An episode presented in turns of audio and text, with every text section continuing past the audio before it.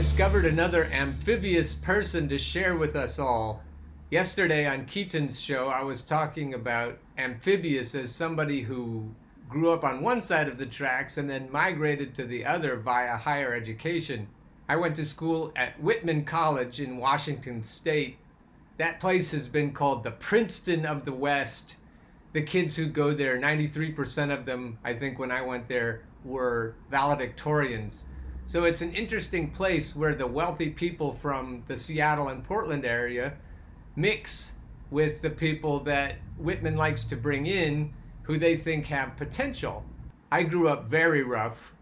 I grew up as a logger who liked to read and sing. And then the people that I bumped into in public school, one wonderful music teacher named Mr. Ferris, and then other wonderful teachers who, who loved my literary bent they got me writing and expressing myself and learning to love doing that. And then I crashed into Whitman College, a very liberal place, and I came in with very conservative views. So you can see why I'd consider myself to be amphibious. Thomas Greene here is equally amphibious, and I'll let him explain it to you in his own words. Why Trump is likely to win again. That ought to get the comfy Dems foaming at the mouth. The Bronx of my childhood was a paradise. My street ran parallel to a section of the old Croton Aqueduct, by then long disused, which we kids called the Aki. Along its banks grew trees and bushes and wild flowers, forming a ribbon of thicket in which we played and through which we hiked. We were always in the street. We learned our games and rhymes by word of mouth from older to younger. We chose our adventures and settled disputes among ourselves. We played stickball and ring alevio and scully red rover and stoop ball and a deliciously sadistic variety of Johnny on a pony. We raced about on noisy, cheap skates with metal wheels. In this urban sanctuary, I grew up safe, loved, happy, and unmistakably working class, yet somehow I slipped away.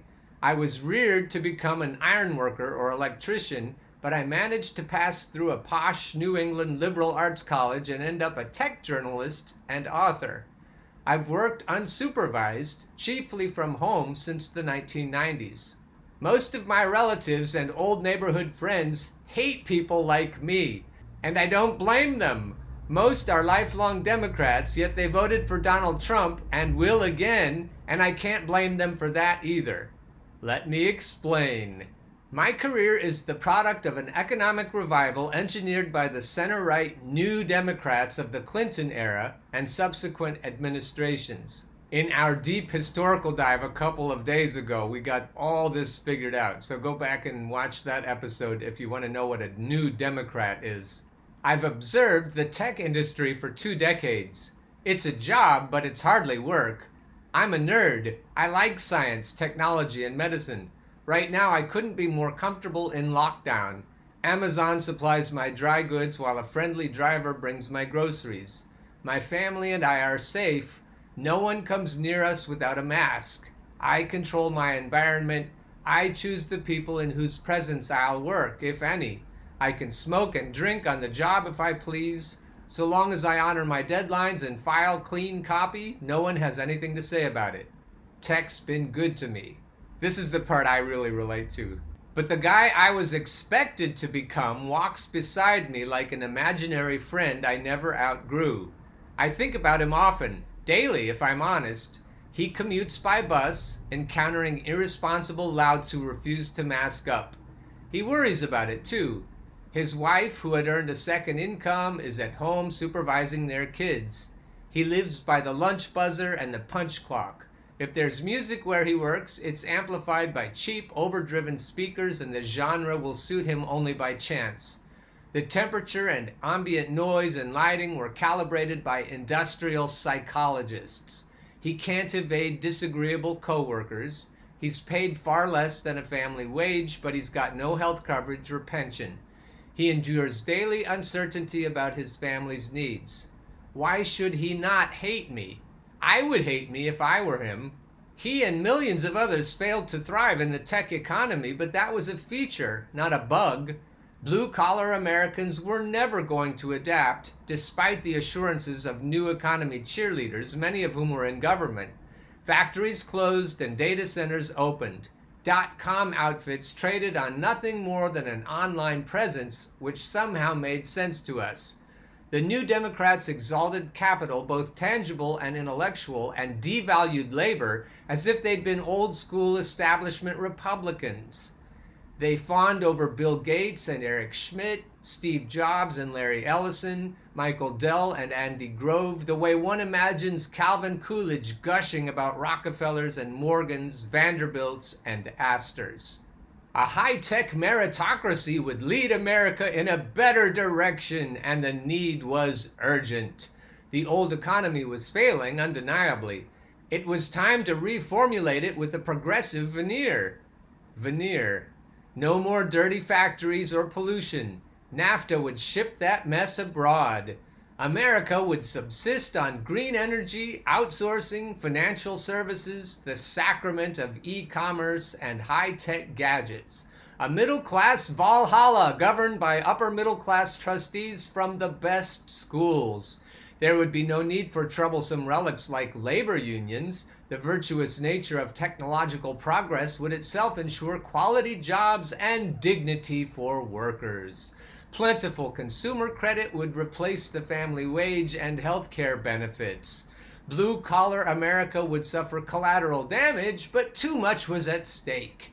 It would be a necessary sacrifice. And of course, we'd be gentle. We were Democrats and nerds, after all. Big tech was hardly the sole disruptor, but the New Democrats fell for and amplified Silicon Valley's specific flavor of empty promises wrapped in technobabble. Delivering the blank of the future, they said. We got E this and I that and smart everything else. It had a wholesome ring and implied that Richard Feynman and Carl Sagan were finally in charge.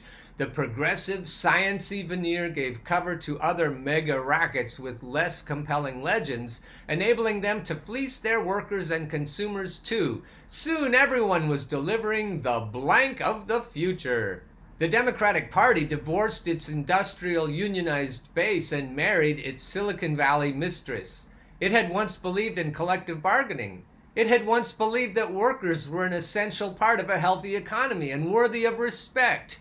There was a time when a U.S. president like Harry Truman might entertain a labor activist like Walter Reuther amiably in the Oval Office. But the party had fallen hard for its tech darlings and began to dream of a meritocracy based on steadily increasing knowledge, intelligence, and creativity that would lift us all towards self realization as we bathed in the restorative glow of our screens.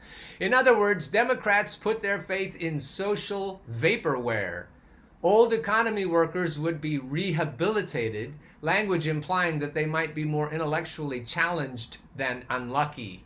Euthanized would be a more honest word. The former lower middle class and working classes would listen to two decades of meritocratic cant while their standards of living would fall steadily with no ground floor in sight. They were never a priority. The candidate Barack Obama spoke to blue collar America. He campaigned on change that would rejuvenate careers and restore dignity. Working Americans in the swing states doubted that Hillary Clinton even knew they existed. They saw Obama as a last hope and supported him enthusiastically in the 2008 primaries and later in the general election, but he soon proved to be a disappointment. He too fell in love with Silicon Valley and Wall Street and neglected the people who needed him most. And they punished him. He won fewer states in 2012 than he had in 2008. People like the alternate me felt cheated by a guy who rocked a Brooks Brothers suit and talked a great game then gave the tech and finance sectors everything they wanted and more. Educated people from the best schools trusted big tech outfits because educated people from the best schools ran them. Elites imagine each other to be virtuous because they imagine themselves that way. The caption under this photo of Bill Gates is Wise and benevolent, surely. Technology giants were understood not as hardy sprouts, but would be treated instead with princess and the pea levels of delicacy. thanks to a superstitious fear that it might all be brought to grief by, say, forcing companies with hundreds of billions in share value to tolerate an employees' union, offer a minimum wage adequate for a decent life, or pay tax proportional to their reliance on public goods. No one bears greater responsibility for the lack of empathy toward old economy workers that led to Donald Trump's victory than big name tech darlings and the new Democrats who coddled them, then openly ridiculed their own voter base, the people Hillary foolishly nicknamed deplorables. That is, the millions of disappointed Obama voters who would happily have voted blue if they'd had confidence that the party would respect them, welcome them, and acknowledge their needs. But the new economy is a gated community shut firmly to them, whose most strenuous boosters have been the Clinton, Bush, and Obama administrations. Old school working class Democrats are unwelcome in the party they built. No one wants them tracking mud through the salon. Donald Trump defeated Hillary Clinton in the swing states the same way Barack Obama had by characterizing her as disdainful toward blue collar Americans. It was a potent message among those who once had seen decent wages in return for honest work, lately reduced to Walmart greeters and Uber drivers. Humiliated by a labor market in which they had nothing to trade, the former working class understood that they also had nothing to lose.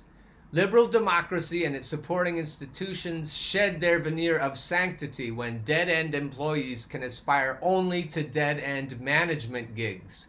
Call them associates and technicians all you want. They know who they've become and what others think of them. They are why Trump won in the swing states. He was propelled to victory by disillusioned Obama voters they gleefully chanted, Lock her up, not because they thought Hillary was an actual criminal, although I think Hillary's an actual criminal, but because they knew what her election would bring them four or eight more years of economic and social stagnation to top off the 20 they'd already been through. They elected Donald once and they will try to again. He is scornful and vicious. He despises openly. He snarls and barks. He will make a pig's breakfast of everything he touches. But here's the thing everyone misses. Educated elites will feel the hardship he causes more acutely than the millions of workers who have already adapted to pittance wages, dead end careers, and chronic disrespect. They've endured two decades of it. They can cope. They're betting that liberal snowflakes like me can't. Trump will not be defeated by educating voters, by exposing his many foibles and inadequacies. Highlighting what's wrong with him is futile. His supporters didn't elect him because they mistook him for a competent administrator or a decent man. They're angry, not stupid. Trump is an agent of disruption, indeed of revenge. Unfortunately, the coronavirus pandemic has positioned him as a tragic force multiplier on a scale that few could have predicted, and the result is verging on catastrophic. Still, that might not be enough to prevent his reelection. Workers now sense that economic justice, a condition in which labor and capital recognize and value each other, is permanently out of reach. The class war is over and it was an absolute rout. Insatiable parasites control everything now and even drain us gratuitously as if exacting reparations for the money and effort they spent taming us. The economy itself and the institutions protecting it must be attacked and actually crippled to get the attention of the smug patricians in charge. Two decades of appealing to justice, proportion, and common decency have yielded nothing. I'd rather not see four more years of Donald, but I understand the impulse to use him as a cat's paw. Joe Biden is only moderately attractive to swing voters. He's got long standing ties to the financial and consumer credit rackets, and many of his senior campaign people are former lobbyists, industry flacks, and banking alums. He's a new Democrat at heart, too much like Hillary and too little like the Barack Obama we thought we were voting for in 2008. Elizabeth Warren and Bernie Sanders appealed to the 2016 swing voters who voted for Obama in 2008 and for Trump in 2016, not Biden, and not the domesticated Obama of 2020 who will be campaigning for him. I doubt that Obama can draw enough of his old swing voters back to the Democratic Party. They were his constituency once, but he let them go, and now his transformation into a new economy aristocrat is complete. He could even be a liability to Biden, who seems more down to earth than today's Obama. Let them eat quinoa. The new Democratic Party and the flashy economic colossus controlling it are a seductive pair. We saw this as Obama spoke on July 30th, 2020, eulogizing the late U.S. Representative John Lewis. The former president and Columbia University and Harvard Law School graduate promised us that one day when we do finish that long journey toward freedom, when we do form a more perfect union, whether it's years from now or decades, or even if it takes another two centuries, John Lewis will be a founding father of that fuller, fairer, better America. Thus did our first black president signal that he might condone two more centuries of racial and social injustice, so long as the meritocracy continues to treat him and his family right. Nailed it. He and other high minded elites are thinking fine thoughts and beaming positive energy to ordinary Americans from the metaphorical gated communities swaddling the rich progressive class no uninformed weasel will dare kneel on any of their necks, we can be certain. There will be no eviction notices, no local food pantries, no paltry unemployment checks for them. These people have no clue what's going on in the workaday neighborhoods of American cities and in our towns and rural communities, and they'll be pleased to keep it that way. Why should the victims of the new economy not despise the system and the people tending it so intensely that they would vote Republican again? Why would they not hope that Donald will cause so much damage that America will be forced to make a fresh start? For them, stability equals stagnation, while chaos might bring opportunities. Elections are decided in the swing states. We know how Massachusetts and Mississippi will vote, the battle will take place in Florida, Georgia, North Carolina, Virginia, Pennsylvania, Ohio, Michigan, Iowa, Wisconsin, and Colorado, and it will be decided by Obama to Trump voters. They haven't forgotten that during two decades' time, Democrats exported their jobs and rewarded them with gigs. The question is will their resentment overcome their reluctance? They might fear Donald's destructive potential, but they'll be inclined to vote for someone who has been wrecking the political and economic system that cut them down from working class to working poor with no hope of escape. Donald has a solid chance of winning. Now, before I read you the stunning conclusion of this stunning article, I have to say the Democrats are totally and wholly lost. For the swing voters to get their attention, they'd have to pay them more than their donors are paying them. Until we can actually separate the billions from the billionaires, there is no hope of ever redeeming the Democratic Party. When they smell money, that's where they go. They'll never go back.